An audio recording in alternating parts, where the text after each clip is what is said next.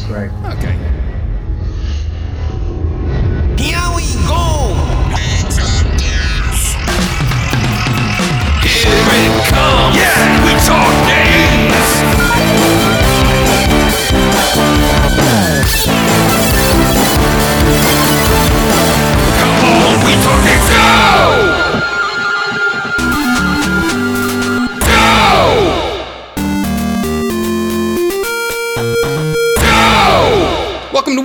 Games, the We Talk Games arcade podcast program that's been about interviews, going back to the interview days. David Wise is here today. David, on We Talk Games, we like the industry guests to have a good time.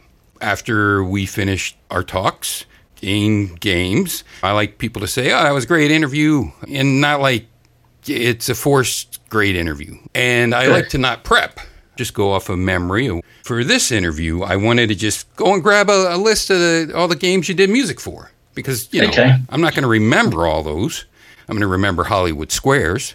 But you know, for the for the majority of games, I'm I'm not going to remember. So I simply went to go on the internet and just grab a list, and I went to the site. I just peeked these two or three words, and already I was like, I got too much information.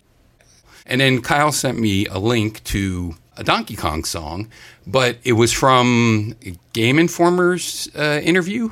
Okay. And- yeah, and by the second sentence, I had to shut it down, shut it down.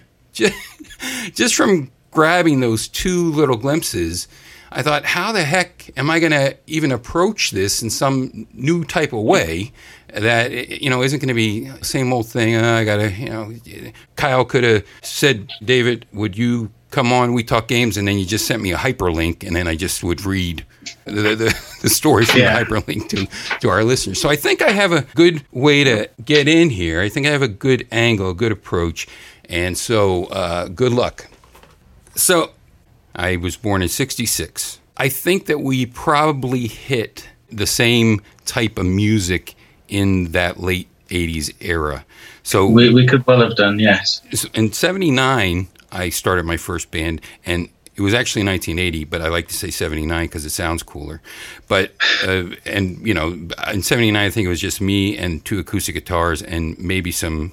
Uh, pla- I just remembered in the coal regions, my buddy um, George, Georgie, I'm going to say, I'm not going to say George Mirren, I'm going to say Georgie, and his neighbor Steve we went in, in his basement because George said, I, I, I, we're, "Steve and I are starting a band," and I went down there and no fooling, it was it was like rack toy blister pack guitar and and uh, you know harmonica Okay. and like a tambourine, and I was like, "Oh, What sort of band was it if it was um, with those instruments?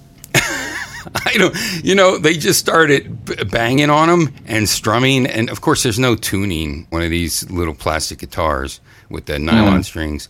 I don't know what type of band they were going to start. Maybe something like uh, the Virgin Fugs, I guess. That would be the Okay. closest. Yeah. From there, I don't know where it went. It was like rock and roll type of stuff going on, but it was just you know your standard. We didn't we didn't even have keyboards. We just had guitar, bass, uh, and one time I think we had three guitarists, which was kind of odd. And then the one guitarist had. Eh, who cares? But anyway, so through that, and then into the '80s, we went from being Epicurean to being the Cabbage Go Go. In '87, so I was doing like four, some four track stuff because everybody else gave up on rock and roll and went to teach at Brandeis, and now some of those geniuses are teaching like really advanced students and stuff like that. And uh, Yeah. in the MIDI. So I was doing a lot of four track stuff, backwards acoustic guitar and stuff, and uh, just in my attic. And then I met a fella in a bleachery, a bleachery of all places where you work on material. And he had, uh, he, just, he just got the Ensoniq EPS 16 Plus. I think Yeah, he- I know. I think he had a Mirage, and he had he had another keyboard um, uh, MIDI sync to it. And I think he was using a Commodore for his uh, for a lot of his sequence, sequencing, sequence, sequins. He was like Elvis with the sequins, because Liberace said, "Listen, you can't dress all in black. You got to be flamboyant." We exchanged tapes, and he loved my stuff, and I thought his stuff was great, and I said, This is how I think. I think with these horns, I think with this orchestration. So that's sort of the way I came into that. And then from there, was the first sampling sequencer that was stereo, unless you had uh, like a Fairlight or something. Kate Bush, I think, could afford that. So I would have to sell my house to afford that. That was sort of my introduction. When we went in the studio, I think they had an Atari ST back then to put our MIDI tracks on and then play the sounds off of here, there, and everywhere else. And a lot of my samples and stuff went into, there were user groups for these Ensoniqs. And uh, Yeah. so they went all around the world, and you'd, you'd hear your samples. You know they were your samples because of the tones and the the ways that the way that you placed them on next to the keys, and if they were polyphonic, and you know uh, what you could do with the the two different tone wheels and stuff like that. So you're like, oh my gosh, I'm in a Janet Jackson or uh, Jesus Jones or something like that. So how did you start down your musical career, and then we'll get into the the gaming stuff. But first, I want to get like an introduction to what your life was like. Similar thing, had a band as, as you do, and um, I was working in a music shop, which is how I got my break into video games. But I too had an EPS 16 Plus. That was my first sampler, and that got upgraded later to an EMU, Oh, which um, even by today's standards would have cost a lot of money. So it was whilst playing in the band and working in the music shop when two gentlemen came in and asked for me to demo some MIDI keyboards, and it had a Yamaha CX5 Mhm. music computer. If you, you've heard of that one, yes. and um, Yamaha come in and, and said, "Look, you know, somebody needs to learn how to use this," and it, it seemed like the most complicated thing in the world. and it wasn't until the the boss of the shop, who after three months of this Yamaha CX5 collecting dust, said, "Look, if somebody wants to learn this, you can have an extra day off per week." I was sold at that point, so uh, um, I, I started to learn it. It took me about three or four weeks to get it to work, but I got the sequence working on that. And then I hooked it up to uh, lots of keyboards, Juno keyboards, Korg keyboards, that kind of stuff. There was a Poly 800 in there, and you know the, the Jupiter keyboards that have now got MIDI, that kind of stuff, Mhm. and uh, and the EPS, uh, Roland drum machines, that kind of stuff. And I was playing lots of early stuff on there, like like Duran Duran, uh, band called Go West. Um, Sure, sure. many. I used to sell loads of those. I could sell those things like fried potatoes or sweets to children. Uh, you know, there were so many, and th- these gentlemen had asked for this demo, and I ran out of material. And they said, "Do you have anything else?" So I, I, I gingerly said, "Yes, So I've got some of my own material that I've been working on, which I've been using in the band as well." So I played it to them, very embarrassed. At the end of it, they, they said, "Oh, that probably sounds like monsters." That does, and I wasn't quite sure whether that was good or bad, but they, they said, Have I got an office? I was like, Great, we've got another people sold on finance here. Uh-huh. But uh, we went into the office and they offered me a job to work at Rare Limited. And that's that's how I got my break into it and carried on playing in the band for a while and also working at Rare. wow. So that was that was my, my break into music and video games, really. Isn't it so much about just that timing, just that luck, and then you're fortunate enough, then you have to earn your good fortune. There's so many people that just think, ah, you know, I'm self-made person, I taught myself, but you need to have that serendipity happen, and then it's time to earn that good fortune, and you certainly have earned, over-earned. I think. I think you're an over-earner. a lot of people say it's being in the right place at the right time, which of course it is. But also, to go with that, you've got to be in the right place at the right time with the right skills that somebody finds useful.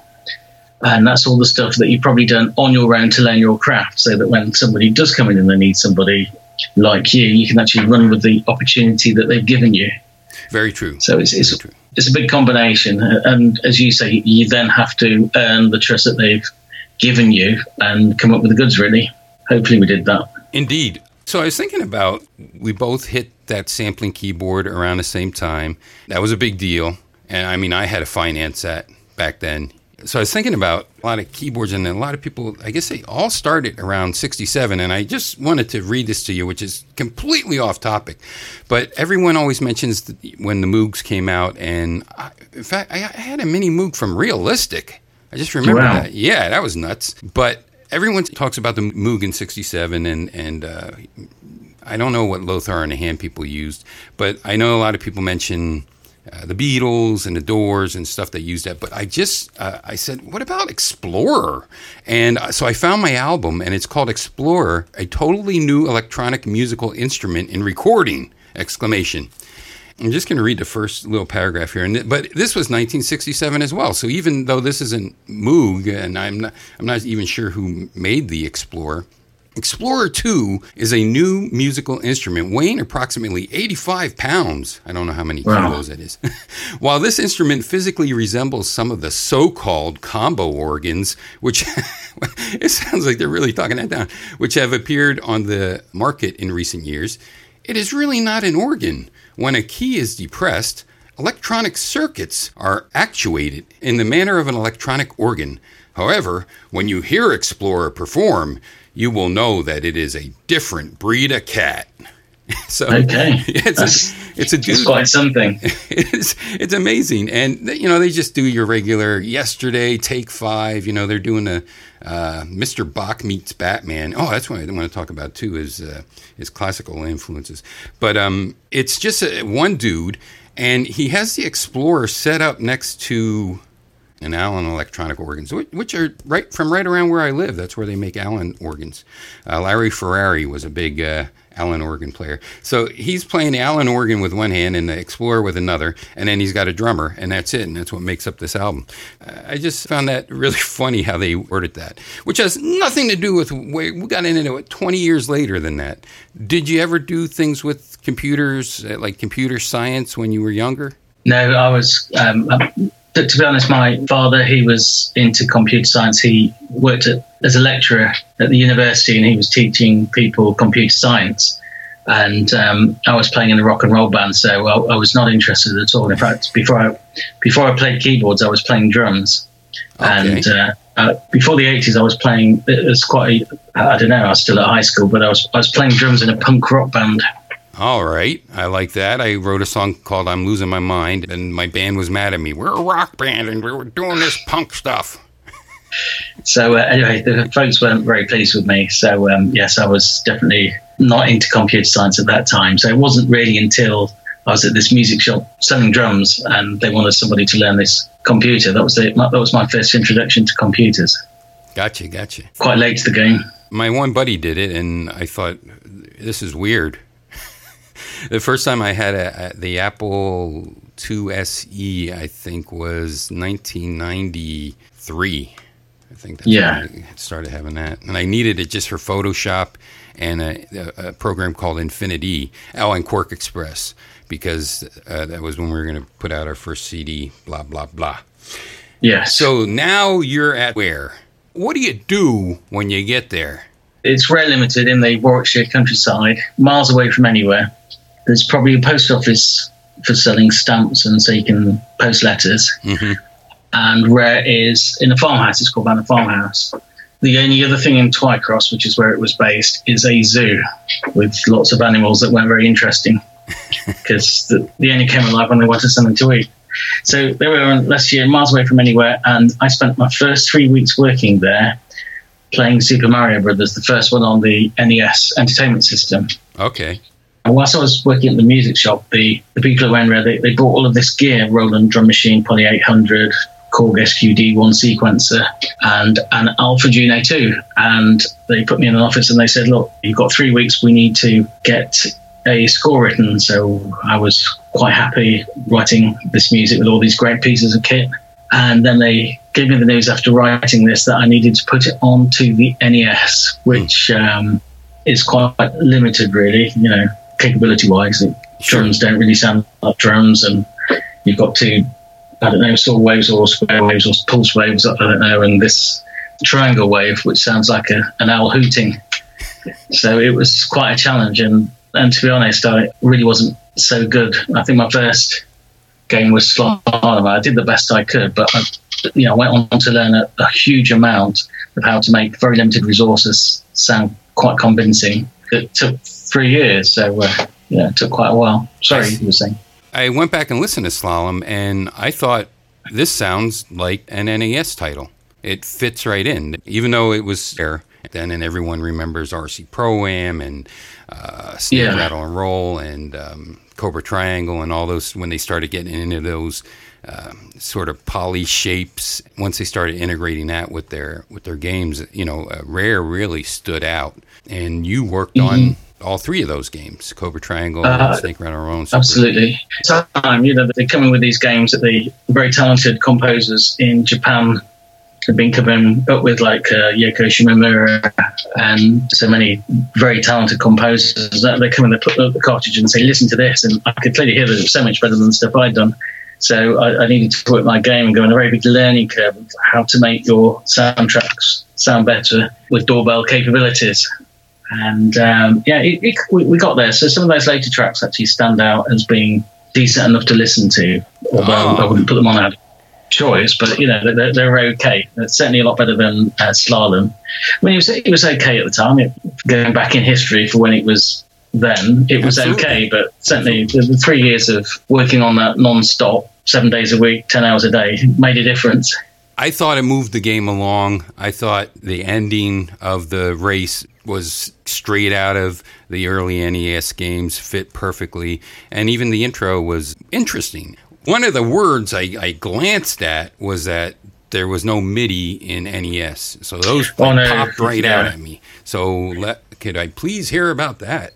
Well, no. So obviously, when I started writing music at Rare, I was playing it on the keyboard, but then I'd have to transcribe it and turn it into hex. So there'd be one hex number for the note pitch, and there'd be another hex number for the actual length, and you'd have to do that four times for each channel. To write a tune could take quite a long time. Sure. Um, I used to cram through the whole week, and I'd, I'd do four hours in the morning, four in the afternoon, four in the evening, and I'd probably get a few tunes done or enough for an NES soundtrack done in a week or perhaps two weeks. But there was a lot of coding at 6502, subroutines, and lots of numbers and lots of checking because you transcribe this thing into the computer and start typing away. Then you'd have to assemble it, wait, listen, realize what was wrong, go back, edit the code, rinse and repeat hundreds of times before you even had a tune that was okay. And at that point, you'd, you'd pass it over to everybody else to listen to and hope they liked it. And if they didn't, you'd start again. That was one thing It about slalom was that it had a lot of chords that I didn't notice as much in your later works. That's I come from a piano type background, so the chordal thing was more what I was familiar with. But if you're using chords, then it doesn't sound as pretty. So you've only got three notes, so there's a lot of suggesting of chords anyway. Right, right, right. Yeah. Uh, and if you want the lead sound to sound quite nice, you have to um, take one channel and delay it. So you've got kind of a pseudo repeat on there, and that makes it sound bigger and nicer. There are all these challenges that you'd have to use to try and get things to sound a bit better. And throughout all your time uh, at Rare creating games for the Nintendo Entertainment System, was that how it was through the entire time, just using hex code, or did they finally what- come out with some type of kits? It, it was the N64 before we started using MIDI. Wow. But the Super NES, although it had MIDI, it would take quite a large chunk of the data. There's only 64K in there. And also, they decided that they wanted to use half of that 64K for decoding the graphics on the games. Fortunately, it didn't work like that. It was too slow. So hmm. even though I had my 64K of memory, if I used MIDI, I'd have had even less memory to use because of the MIDI on the system. So I decided against that and carried on typing away in hex. Wow. So even the Super Nintendo didn't have that ability. It had it, but we chose not to use it Okay. because of limited resources. Gotcha, gotcha. How about things like the handheld, the Game Gear, the Game Boy? Yeah, they were all hex, Oh, All wow. type- Wow. All, awesome. all typed in. It's amazing. Well, Uh, yeah. I tried to look through the games and see if anything stuck out like a like a sore thumb. Trying to find something that looked sort of out of what your genre normally is, but then I realized that uh, like the, the, the games that you make are going to, for the most part, be multi-genre. If they're action platforms, you have your different environments, so you have to change the music to to meet those environments. So, uh, so I just decided to look for things that looked interesting to me. You also did uh, WWF WrestleMania for the NES. Yes. You transcribed the the existing theme songs to code. Yes, And that's you, right. You arranged it. You arranged it with the, the limited amount of sound channels. Yeah, so we, we, we, listened to all of the, the tunes, decided which ones we wanted to use, and then tried to make it sound as good as possible on the NES, which was quite a challenge because some of those songs were quite complicated. Mm-hmm. Well, it sounds it sounds fantastic. That's a memorable title, and those songs stick in your head. Those versions of the songs, even compared to the lyrical uh, versions of those numbers, they really stick in there, and uh, you don't get tired of them. I like that. That's also very important uh, when you're talking about uh, NES titles and, and limited amounts of memory. Now, what company were you working for then? So that was still Rare. So I worked for Rare for almost 20 years. So the, the whole thing was really Rare from the beginning to about 10 years ago. So, did Rare license out? Yeah, we, we Rare as a company licensed out many games to different to publishers like Acclaim and, and other people. Gotcha. Okay, now that makes sense. Because you also did Jordan versus Bird, so I thought Yes. that was that was. And and how do you write for that? And uh, and it came out perfect for it. And I did mention Hollywood Squares, and I and I was serious about that. Um, Yeah. You also did Wheel of Fortune, Jeopardy, Jeopardy Mm-hmm. Junior or something, and uh, but no, you didn't do remote control, huh? I don't think so. It Okay. doesn't ring a bell. Yeah. So a lot of the time, whilst we, we were there, obviously we wanted to be working on our own IP and doing adventure games and things that we would have preferred to have been doing, but we had to fund that. So um, that was why we did quite a lot of conversions because it paid quite well and enabled us to do the things that we really wanted to do for the future. Oh, So just like working the- in a music store. Yeah, absolutely. so it, it it kind of got us to where we wanted to be, but it was still fun doing it, and also it's a great learning curve. As you say, those WWF or WWE as it is now, those those songs were good songs, and they do stick with you even now. Absolutely. But one thing that really stuck out was the fact that you did the score for Pinbot. We interview several people that are either involved in pinball or create pinball, like Steve Ritchie. And Yeah. uh, so you did the music for Pinbot, and that is something I would like to know more about because the physical table had very subdued ambient type of music uh, with just a lot of beeps and boops and noise and hum squares and signs and as you mentioned triangle waves and stuff like that. And that's what made the beats was that noise in different chunks. How did you go about doing that for williams williams had to approve this or Yeah, oh yeah, absolutely. So I, I actually went over to Williams at some point in Chicago, which was fun. That was my first trip to America, but that was for the Super NES. That was for the arcade board that became Killer Instinct. But before that, we were talking to Williams about Pinbot. Obviously, they were involved, and they'd sent the soundtrack over. But because it was quite, I mean, it's a great soundtrack, but it, as you say, it's very ambient. It's very specific for the actual machine. So we had to adapt those tunes or create tunes that would work in an NES environment, as in, you know, plugging it into a home computer and off you go. right right So it just needed to be a bit more movement than the, the actual pinbot machines that they, they were using at that time, which is a shame because I, I thought they were great scores and it would have been nice to have done something very similar. We, we just had to adapt what we were working with.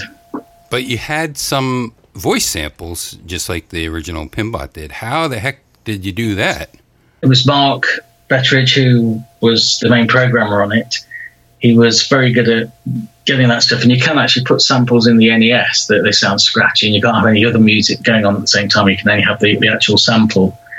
Um, we probably squeezed enough memory and compressed those samples enough just so we could get them in there. right right yeah So that, that's that's really down to Mark. He, he was very good at that technical stuff. I just thought of the floating 12, the floating 12 uh, sampling processing. I don't know why the hell that popped into my mind. Did you also work on high speed or just on Pinbot? I'm not sure. There, there were so many, and Oh, that's true. The- the- I didn't see high speed on your list, but when I talked to Steve Ritchie, who created the high speed uh, pinball table and then its uh, successors, he didn't know anything about these games. Mm, okay, it, it rings a bell, but I, I can't remember. The, the company was growing, and we were getting more programmers and more artists at that time, and there was a lot of work for me trying to get everything done on, on time. So if it took a week or two, as soon as you went back in on the Monday morning, there'd be a new game to do, and you knew that you're going to have to work all week hmm to try and get the next one done. So that there, there was this big flow of stuff. So you had to come in fresh, roll your sleeves up, get on with it. Quite a high output of games that we, we, we were working on. Right on. So whether I did high speed, I, it rings a bell. That one does. So I, I don't know. Is the answer. Those two pinball titles, I rarely see them even mentioned when they talk about pinball for the NES. You know, they normally talk about pinball and rock and ball, and there's a there. I can't recall that uh, one role playing pinball game. So when you were working on the NES, you said you played Super Mario Brothers for a week, a few weeks. Well, three three weeks, three Okay. weeks solid. I think after that I went on to Zelda. You know, the, the first one on the NES. Mhm. That was a huge mistake because I'm quite addictive when it comes to video games. So if I really get into something, I will not do anything else but play that particular video game. Yeah, that's So sort of I- where I wanted to go. What did you have at home at the time when you began working? I had um, ping pong for the Atari. Okay, so you you Um, you were a big Pong person too. Okay. Well, it's it was. Oh, you had the Atari Twenty Six Hundred. Yeah, that's Okay. right. It was, it was pretty much the only game on it when it came out, and so it was really the NES that I used at work where I played games because I was there so much. We, we all were. Uh, we seemed to be on a mission uh, to try and get as many games out and make them as good as possible. So we we put lots of time in. Whilst we were there, there were game consoles to use, so we got on and used them. Was Rare locked into a contract with Nin- Nintendo for you know X amount of years? Was Rare able to develop for other platforms as well? At that particular time, we were definitely developing mainly for the NES, but we were developing as well for companies who developed also for the NES. Gotcha. Mainly Nintendo, but I I wasn't really involved in the business side of things, so I, I couldn't really comment on the intricacies involved Sure. in that side Sure. of things. I was just wondering, like, when you started getting other systems in there, like the Mega Drive or the Game Gear or whatever else was starting to come down the line. Yeah, I mean, they, they were always there, and if the opportunity came along and somebody wanted a conversion onto those systems, then we- we'd gladly entertain the idea. The Genesis, the Sega Genesis, that was, that was a good console to work on because the sound chip was actually quite decent. Right, right. The sound chip was the master system. So Yeah, so it's a YM Yeah. 2612, I think it is, on that, that particular that's pretty amazing. console. I picked the ST instrument with the, that does a great job of emulating it just a few weeks ago, but I haven't had time to get around to playing with it yet. It's one of those things. It, it might I might never do it, but it would be nice to get time to do that. Gotcha. Super glove ball. Wow. Oh yeah, yes, So what I want to know is you, you mentioned that you start doing some hex, you then wait a little while, and then you listen to the playback, and then you go back and you correct your mistakes. But how do you not just listen to the playback, but know that it's going to match what's going on on screen? yeah. I guess that's kind of where the skill of writing music for video games comes in. You, you try and match it up as best you can. There's whilst you're playing, you've obviously got a sense of tempo, uh, how fast you're playing. So that's always a, a good start. And then music's a bit, almost a bit like painting by numbers to some degree, as in if you're going to do a horror score, there are certain cliches that you need to use to make it sound like a horror score. Mhm. If you're doing a fun, happy score, there'll be certain Disney-esque cues that you might use. There's so many things, aren't there? Um, Definitely. with genres of music, and if obviously if it's I don't know if if it's a racing game and it's set in the Midwest, then banjo styles and that kind of stuff are the things that you want to be looking at doing and emulating. A long time ago, we had Tommy Tallarico on. I think he might have been Oh, yeah. our first Absolutely. guest. And we talked Okay. about Earthworm Jim, and I was like, "Where, where the hell you just get banjos? There's no banjo players." The music to that was just uh, so wacky. It fit though, but it kind of hit you out of left field there. Yeah, absolutely. I don't know what left Good- field good- for good cricket is. soundtrack. Yeah. I, I'm not quite sure either. Let's see. World Games. Yes. That's sort of like a, a good jump up. I did the voiceover for Realistic Summer Sports Simulator. So this, this that's an indie game, but this title is a great example of how the music is sparse. The music is just used as an interlude or uh, an introduction to the next event. How do you work with the person that's doing the sound effects? so, not, as I uh, mentioned earlier, Mark, Mark Betteridge, he was normally the person doing the sound effects. Okay, or, or Chris Stamper, who was one of the directors there. And with some games like racing games and with sports games, it would have been really hard to have music playing all the time. sure. uh, as, as well. You know, you might be playing it for quite a long time as well. It would get quite monotonous. So we we made the decision to have the music for for introducing things or between levels, and then concentrate all the sound resources on making the sound effects, which because that reaction is really important. You hit something, you, you want to feel that you've hit a ball, so the sound effects become really important at that point. And so we prioritize the sound effects during gameplay for sports games. And I love that. I love that about particularly that title and using the the noise to make the uh, like the weightlifter.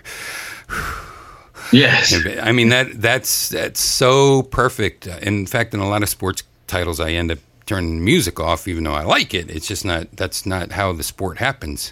You know, it doesn't happen during the during the actual play. Sure. I think with many games, they have a, a tendency to overuse the music, which is a shame because music works really well when you're highlighting things and it's serving a job. And if it's there all the time, it kind of dilutes the effect of it. Absolutely.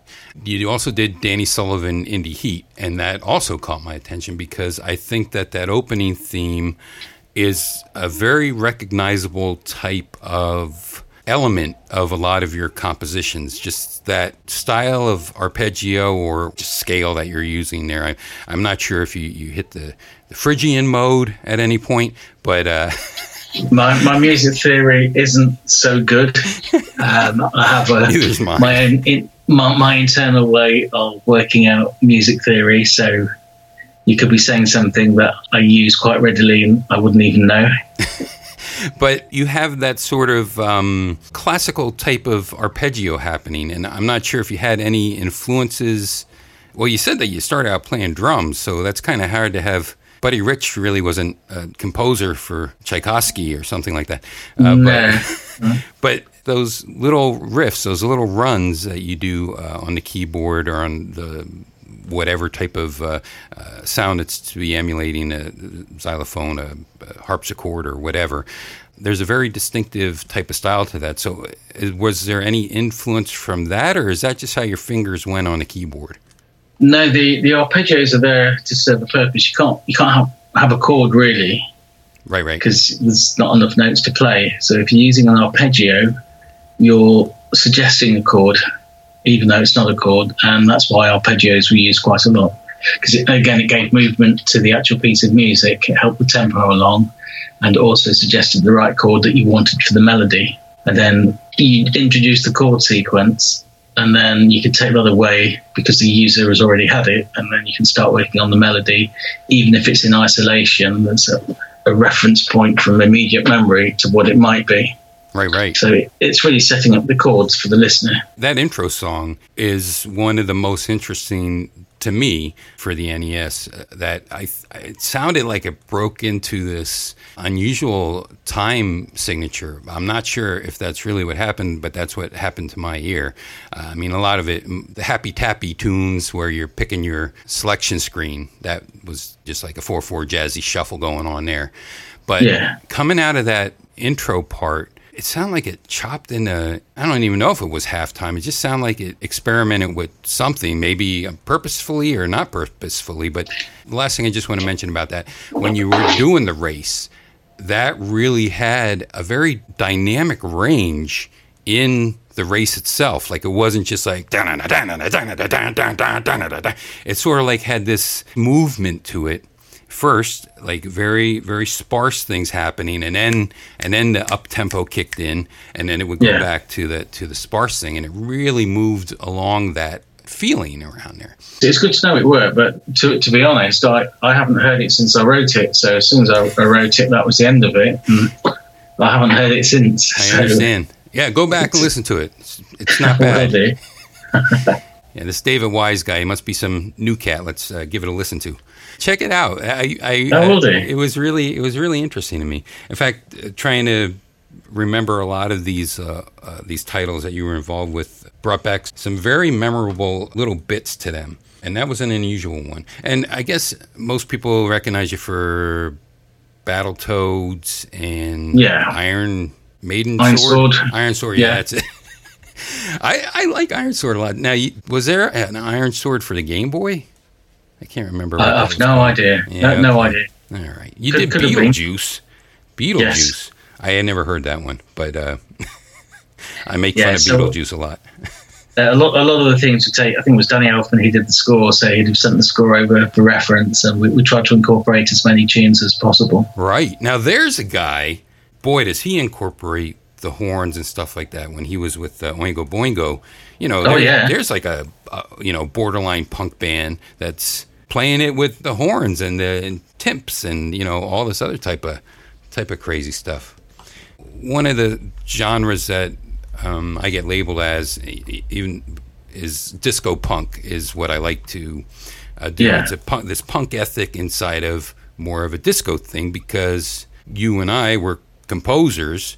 So the disco era, you were basically the producer was doing the entire production and orchestration and all that, and then the the, the band would come in and do some stuff on top of there. But it, it was really like a one person driven type of uh, experience, and that's why I don't like people make fun of it. So But he's, he's completely talented, isn't he, Danny Elfman? You know, he's done some superb soundtracks, and Absolutely. um, dark and playful. You know, it's it's quite quite unique. Right on. And actually, you're also, of course, known for all the Donkey Kong uh, stuff since the Yeah, Donkey Kong I can I, I can remember that one. and you did Star Fox Adventure. Hey, how oh yeah, about that that? was, that was great fun. That was that was good good to work on. How was it to work with the GameCube uh, as far as music goes? How did that? That happen? was well, the N64 was good because that was the first time we used MIDI, and that was quite nice. We did Diddy Kong Racing on there and a couple more, right. Right. and that that was good. It was we could use interact well reactive music. That's probably the best way to explain it. So as you went along, the, the music changed, but the the GameCube was probably it was a step up and a step down. We have more resources available, so we have more memory. was that Redbook but- audio, or did you actually use like a sound chip on there? Some of it's streamed, so the cutscenes are streamed, but the there was a system by Factor Five that came with the GameCube that Nintendo were using, but it was quite laborious to use. So I can remember it being a lot of hard work and very frustrating. But it worked, you know. We, we could write the tunes on something else and put them in there, um, take the MIDI files and work away on those, and we could get some pretty decent sounds in there. But it just wasn't as straightforward to work on as you might imagine it should have been by that point. Right. Gotcha. Gotcha. So then you get into the Wii, and is that when you're just doing complete reading it off the media, or or are there still specially chips built for certain parts, like maybe for the sound effects or something like that? There would have been a sound chip for the sound effects, yeah, and we might have used MIDI if it was applicable to the gameplay, but on the whole, as musicians, it was nice to have something that actually sounded like having a band there or having an orchestra there, or it started to sound realistic at that point. So it was nice as a composer to work with the tools that you got and for things to sound a little better anyway. I mean, when you're streaming, it can be as you know, sound as good as the money you're prepared to throw at these things. I have Donkey Kong Arctic Blast Freeze, which Yes, for the Wii. um, tropical freeze. That's it. That's it. Tropical Breeze Freeze. It's a great drink and a good game. So, Good.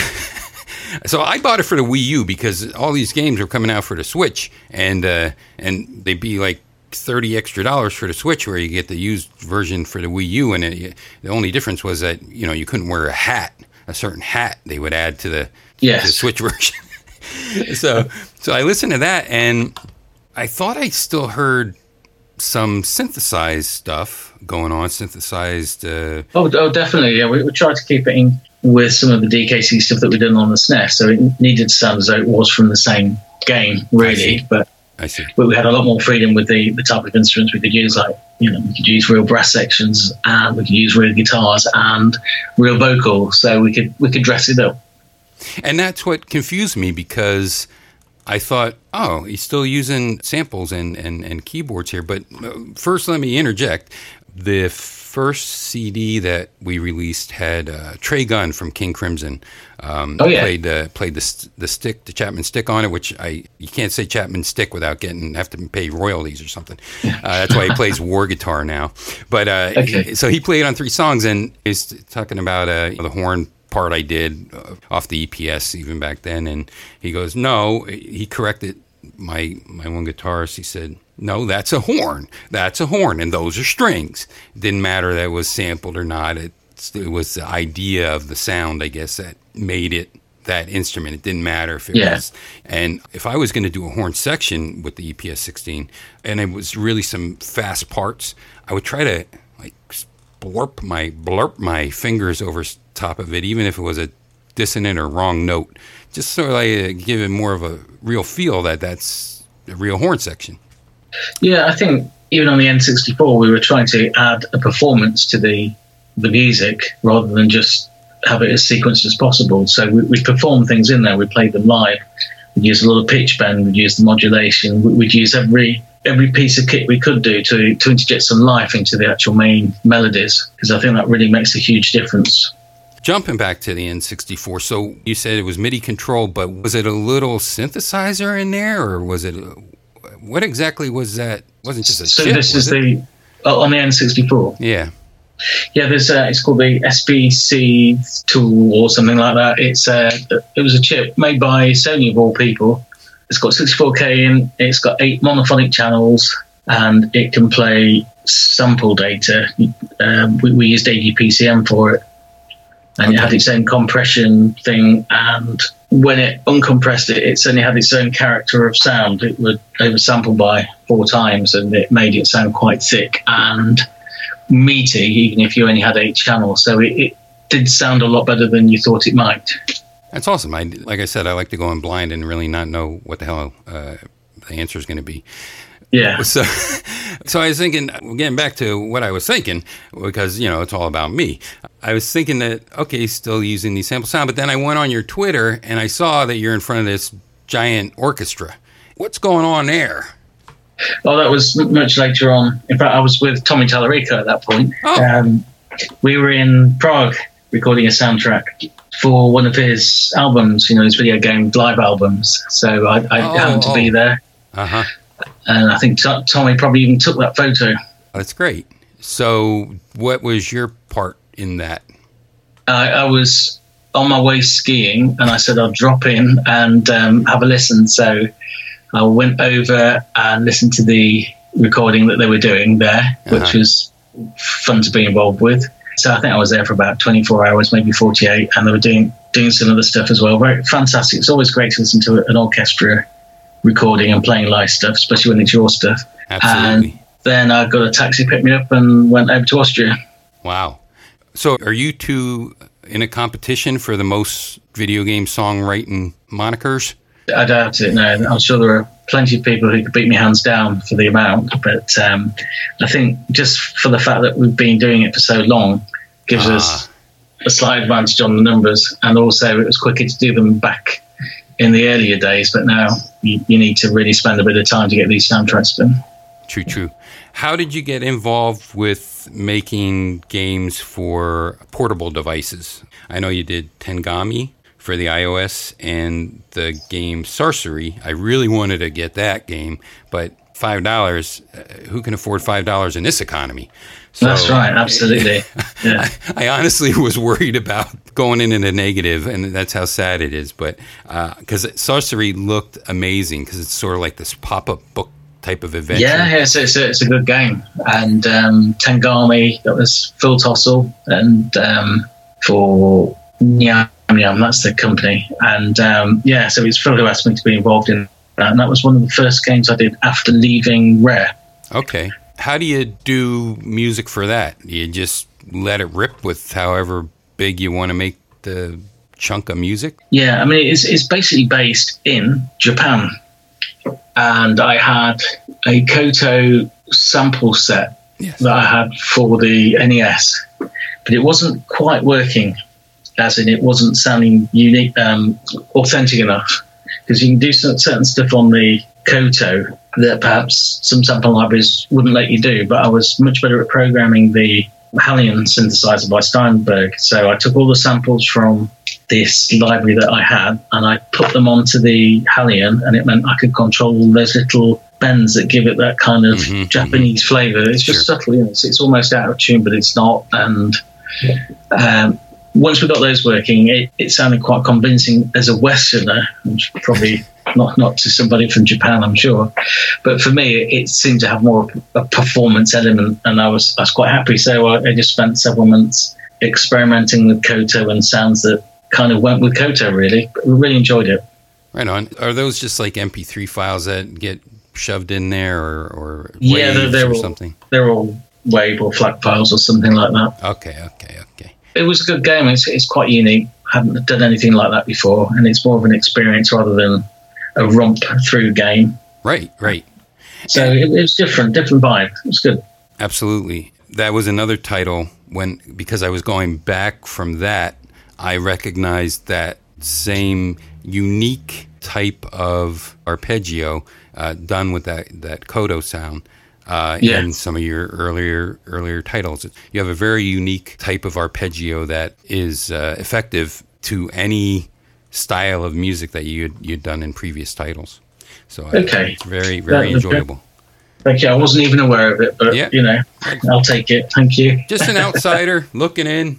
Yeah, I don't know. What do I know? I'm just a musician.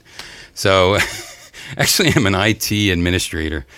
Oh wow. Yeah. There we go. And so the places that I've built giant server rooms for, PBX, everything down from the desktop to networking to Linux to uh, Mac OS and Mac servers and mail servers and all.